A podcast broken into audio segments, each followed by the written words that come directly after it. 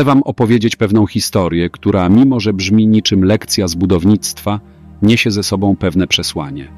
Przyjaciele z Australii postanowili odrestaurować swój dom, który ma już 150 lat. Jak każdy stary budynek miał swoje uroki, ale też i wady. W trakcie prac odkryli przy fundamentach skarby, stare butelki, ceramikę i, no cóż, śmieci z różnych epok. Jedno było pewne, fundamenty ich domu nie były tak solidne, jakby się wydawało. Dom stał na wysypisku. Na dodatek znalezisko należało zgłosić władzom, a to opóźniło pracę o wiele miesięcy. Nie inaczej jest z naszym życiem. Kiedy zauważamy pęknięcia, a nie mówię tu o zmarszczkach czy drobnych niedoskonałościach, to znak, że powinniśmy zastanowić się nad naszymi życiowymi fundamentami. Czy są one mocne jak skała, czy raczej grząskie jak piasek? Biblia mówi nam, że jeśli pragniemy budować życie pełne wartości, musimy postawić je na mocnych fundamentach. W siódmym rozdziale Ewangelii Mateusza Jezus mówi o budowaniu na piasku lub na skale.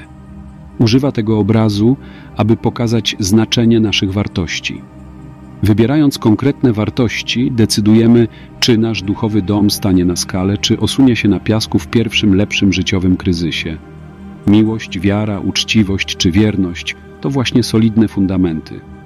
Tutaj daje nam instrukcję w kazaniu na górze, wskazując na osiem błogosławieństw. Idąc w ich stronę, inwestujemy w trwałość naszego duchowego mieszkania. Odpowiedz sobie teraz, na jakim fundamencie stoisz.